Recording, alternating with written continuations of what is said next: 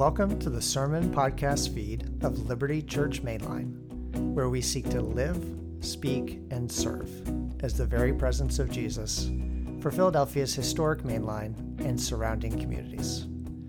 Every week, we look again to the story of the Bible, the lavish grace of God revealed in the life, death, and resurrection of Jesus. If you want to learn more about our church, check out our website, libertymainline.org. I have just a couple of, excuse me, quick announcements before Matt comes up.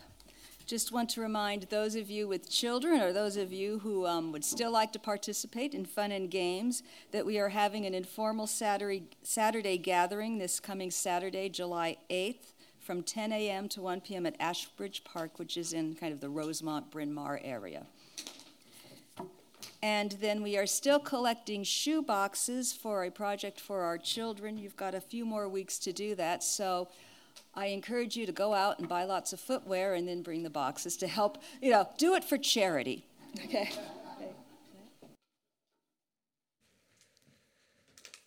Thank you, Jana. Good morning, Liberty Church Mainline. It's good to see you as we gather for worship. Uh, if we have not had a chance to be introduced, my name is Matt. I'm the pastor here. I want to extend a welcome to you. Uh, this summer, we are doing uh, a study through the parables of Jesus, spending time with Jesus this summer. So I invite you to follow along as I read this portion of God's word. May He give us understanding of it. The kingdom of heaven is like treasure hidden in a field, which someone found and hid. Then in his joy, he goes and sells all that he has and buys that field. Again, the kingdom of heaven is like a merchant in a search of fine pearls. On finding one pearl of great value, he went and sold all that he had and bought it. This is the gospel of the Lord. Praise to you, O Christ. Let's pray for understanding of this word. Our Lord and God, as we come now and hear from you, I ask that as we reflect on this passage, that you would use it to speak to the situation of each of us this morning. For those who are hurting, we pray for comfort. For those who are um, perhaps overly satisfied with the present moment, would you challenge us, spur us, push us forward? And we pray, Father, that you would uh, draw us closer to yourself and give us a deeper sense of your heart for us. We ask that you do this in the name of Jesus, in whose name we pray. Amen. In one of Shakespeare's best known lines, King Richard III cries out, A horse, a horse, my kingdom for a horse. And in situations far less dire, we have often heard ourselves or others say, I would give anything for, right? That may be, I would give anything, perhaps to see the look on their face. Perhaps we're wishing well or ill for a particular person. Or perhaps I would give anything for, on a hot day like today, I would give anything for a nice iced chai latte. Or perhaps I would give anything for those new Apple Vision Pro goggles, whatever it is that they're supposed to be for, right? On the flip side, some of us may have felt uh, that, sent, that uh, feeling in much more serious ways, right? So some of us might feel regularly, I would give anything for the esteem of my colleagues, or the approval of my parents, or for someone who loves me, my health to improve, my children to thrive. What would we, what would you give anything or everything for? As Jana highlighted earlier in the service so eloquently, our hearts invest in certain things and ascribe value to them. In our passage this morning, Jesus tells two parables about people who found treasures and didn't rest until they had acquired them. And it's basically the two parables together give us a one point sermon that the kingdom of heaven, the kingdom of God in the person of Jesus is worth everything. So we're going to look at this parable, uh, these two parables in a little more depth, and then we're going to explore what Jesus is teaching us about the kingdom and himself and us in these little stories. So, first, the parable of hidden treasure. For some of us, we might read this and there's kind of a of nostalgia, right? Childhood dreams of secret maps and buried treasure. Or perhaps the early morning detector, uh, the uh, metal detector sweep on the Jersey, Jersey shore in case people left behind some valuables. While discoveries like this are now rare, they would have been actually very common at the time that Jesus told this story. There weren't banks or safety deposit boxes. So if you had accumulated wealth or possessions, you would hide them, usually in your house.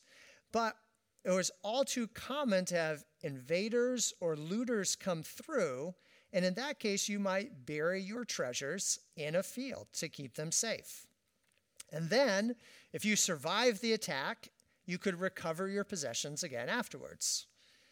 But if the homeowner or the landowner didn't survive or never returned, that property could then change hands numerous times without later owners having any idea of the treasure that's hidden in that property.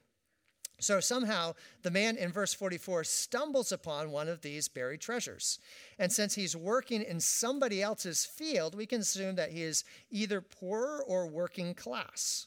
So it would have taken everything he had to buy this field, even though the owner is oblivious to the treasure that's buried in it. And if you're thinking that that sounds a little bit like a swindle, uh, ancient Jewish law of the time was finders keepers uh, in situations like this.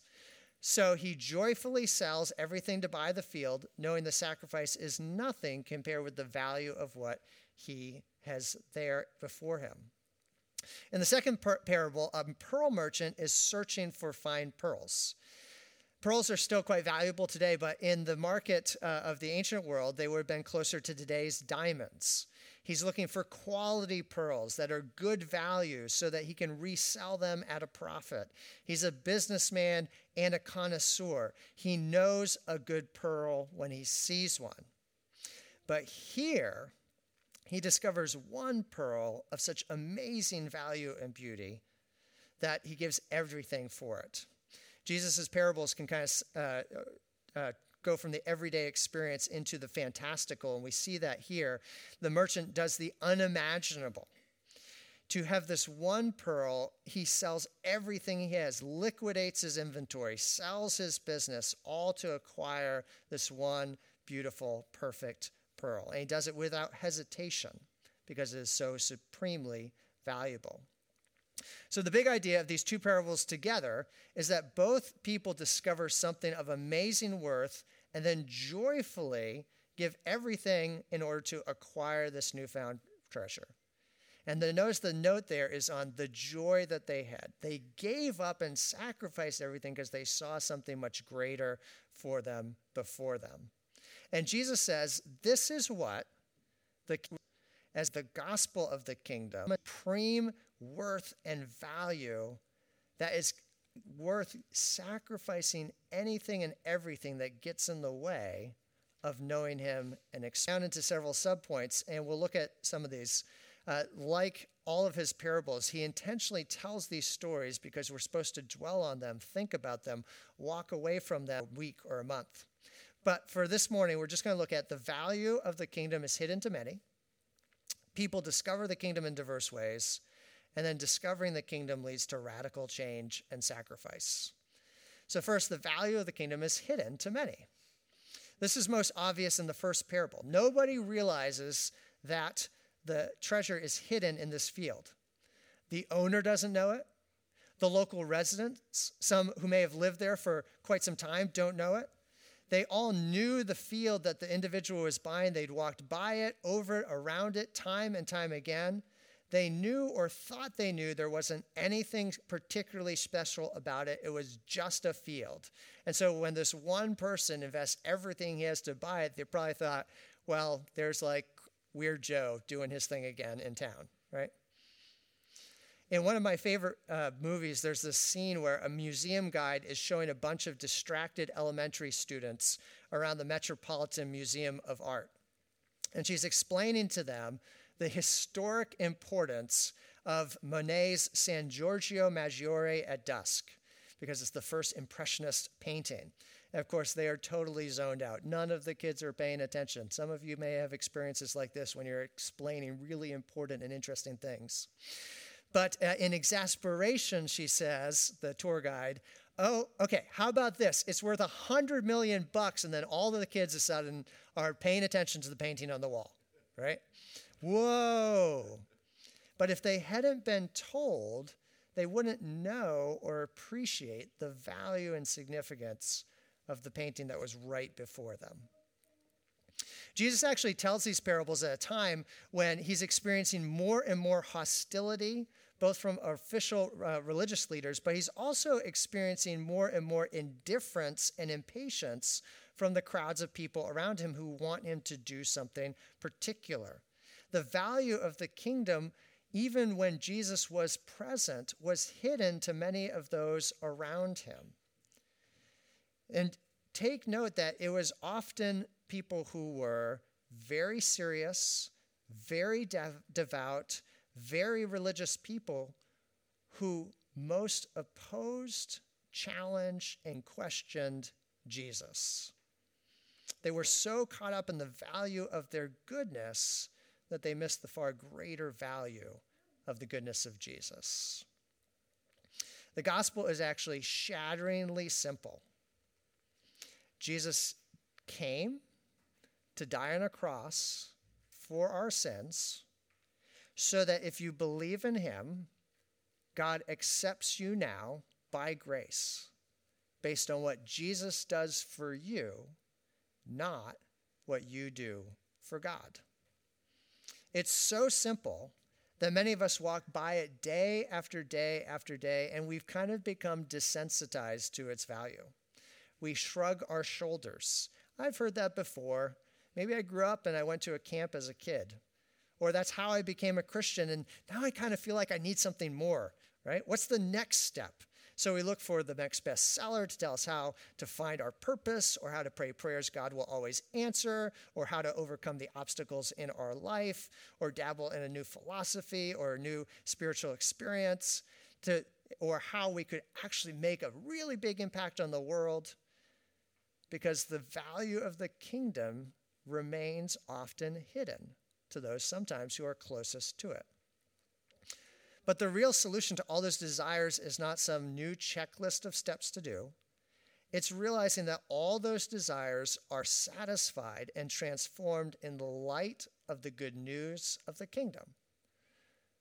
That the Son of God came to die for our sins so that if we believe in him, God accepts us, welcomes us, enjoys us based on what Jesus does for us, not on what we do for God. So, second, there are many different ways to discover the kingdom. It's striking that Jesus basically tells two parables, the same main point, but the main characters in each parable are opposites in certain ways. One of them is poor or working class, and the other is rich. One is uh, somebody who stumbles upon his discovery accidentally, the other is actually searching diligently. There's no one way to discover the supreme value of God's kingdom. For some, it's totally an accident according to their perspective. Some of us, perhaps this is our story, where we weren't particularly interested in God, didn't have a lot of questions about him, or perhaps we're not particularly interested in him, and then bam, you have an experience, you have a conversation with a friend, you experience at a church, and then we're in a totally unexpected way, our life is turned upside down. In fact, I was listening to an interview a couple weeks ago uh, of an academic who was studying the phenomenon of evangelical Christianity in the United States. And so, as part of her research, she attended a local church, or a few different local churches, and at one of them, she actually met Jesus and then became a member and became a follower of Jesus. She wasn't looking for it, but Jesus found her. Others find the kingdom only after years and years of searching. So, uh, some of you know that uh, Villanova down the street is um, founded by and led by the Augustinian order uh, of the Catholic Church.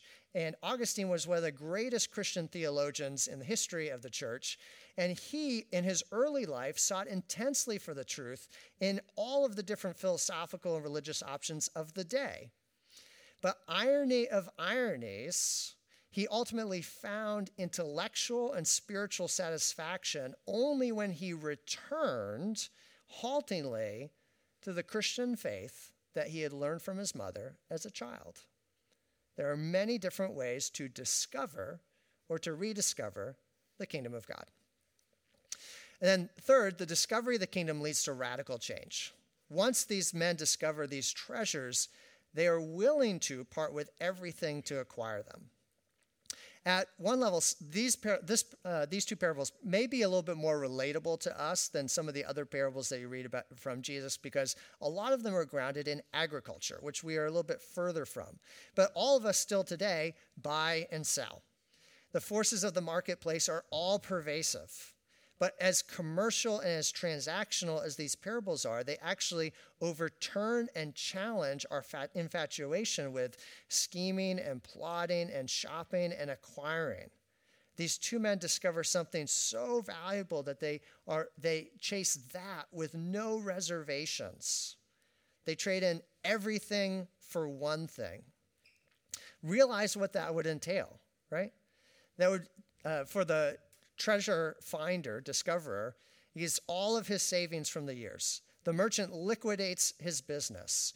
These would be personal mementos, things of sentimental value, their vintage LP collection, all of it, right? And for many of us, that seems totally foreign and not a little bit scary. We resonate much more closely with the story that comes a little bit later in the Gospel of Matthew of a rich young man who meets Jesus, someone who is serious as pursuing religious uh, practice and uh, ideas. And so he seeks Jesus out and then asks him, What's the one thing I'm missing?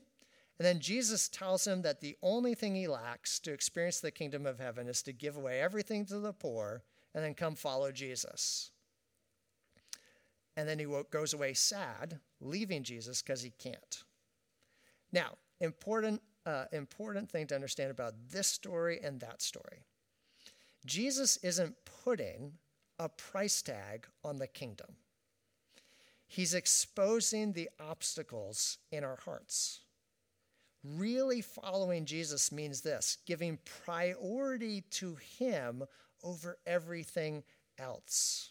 Jesus isn't an accessory, He is the King of the kingdoms. He's not a nice aspect of a well rounded life, he expects and deserves our highest allegiance and our ultimate loyalty. And when we balk at a sacrifice for him, it exposes that our hearts are invested somewhere else. So, for that rich young ruler, it was a test. What do you prioritize? And it exposed that there was something that he loved even more than his supposed love for God. And it's not, we know it's not a price tag because actually there's another conversation that, uh, and actually there's, um, there's no point at which you can say, oh, now I know God is pleased with me, right? There was a series of uh, saints in the medieval church who heard that story, sold everything they had, but then often led very anxious lives, continuing to try to do things to please God because the focus shifted to what they did for God instead of what God had done for them. And you even see this in that very story because a little bit afterwards, the disciples panic. They say, We've given up everything for you, and yet they still have anxiety. Are we going to be part of your kingdom to come? And Jesus says, If you follow me, you will receive all you need in this life and a glorious future to come, a new heavens and a new earth. But coming back to these parables, we have these two individuals, and long before they sold everything, the reason that they were able to do that is because they had already reinvested their hearts. They had transferred their emotional wealth eh, before they transferred their material wealth. And that's why it was not a great sacrifice that made them weep, it was a joy that motivated them. The kingdom is of such exceeding wealth that when it calls us to make a sacrifice for others, for God, then we can do it with joy. But as we conclude, we have to ask the question of this story what if I'm not there? What if I identify more with that rich young man? What if I identify with the self satisfaction of the Pharisees or with the anxiety of the disciples? Remember that these people did not make this thing a treasure. They risked everything in response to something they found. The good news of the kingdom is not that you can reorder your heart if you try enough. It's that a reordered, reinvested heart is the natural response to seeing the kingdom in the person of Jesus. And we often get this story, these stories, these parables exactly uh, backwards. In fact, why do we always assume that the parable is about us, that we're the main character in the story? Dietrich Bonhoeffer, the early 20th century theologian who eventually died because of his opposition to the uh, Nazi regime in his home country of Germany, earlier in his life wrote this Costly grace is the hidden treasure in the field, for the sake of which people go and sell with joy everything they have. It is the costly pearl for whose price the merchant sells all that he has. Above all, grace is costly because it was costly to God, because it costs God the life of his son. You were bought with a price, and because nothing can be cheap to us which is costly to God. Above all, it is grace because the life of God's Son was not too costly for God to give in order to make us live. God did indeed give him up for us. The good news of the kingdom is that a father buried his treasured son so that he might adopt a multitude of sons and daughters from every tribe and nation. The gospel of the kingdom is that the crown prince of the universe divested himself of all of his heavenly riches in order to die for his people. Jesus, the very person who spoke this parable, was on a kingdom mission, a mission of sacrificing all and doing it for joy because he was gathering people into the pleasure and glory and goodness of his Father. And although we'd like to think it's because there's some beautiful little pearl inside me, that's not, that's not because we're a treasure. Jesus sacrificed himself for us, knowing how often we are unloving or unlovely. And yet, still, even then, he pursued us for his Father. The good news of the kingdom is that we are now a people of his own possession, not because of something intrinsic in us, but because the Father has set his affections on you in Jesus. He invests you with worth. He is transforming you inside and out with the joy of the kingdom, covering over your sin and your evil and your death and your foolishness in the righteousness and goodness and life and wisdom and joy of Jesus before we give anything for the kingdom, before we give anything for Jesus, Jesus gave everything for us. This is the good news of the kingdom in the name of the Father, the Son, and the Holy Spirit. Amen. Let us pray. Our Lord and Father, we thank and praise you that you are about your work in the world. Your kingdom is present in ways that we see, sometimes often in ways that we do not. We pray, Father, that you would open our eyes to see the value and worth of Jesus and your purposes in the world. And we thank you that we can experience your pleasure and approval now in and through him. We can be motivated, strengthened, encouraged, filled with joy because of the love that you show for us. Father, we thank you that you pursue us and you set your value and you set your heart on us and may that captivate our hearts. We ask in Jesus' name. Amen.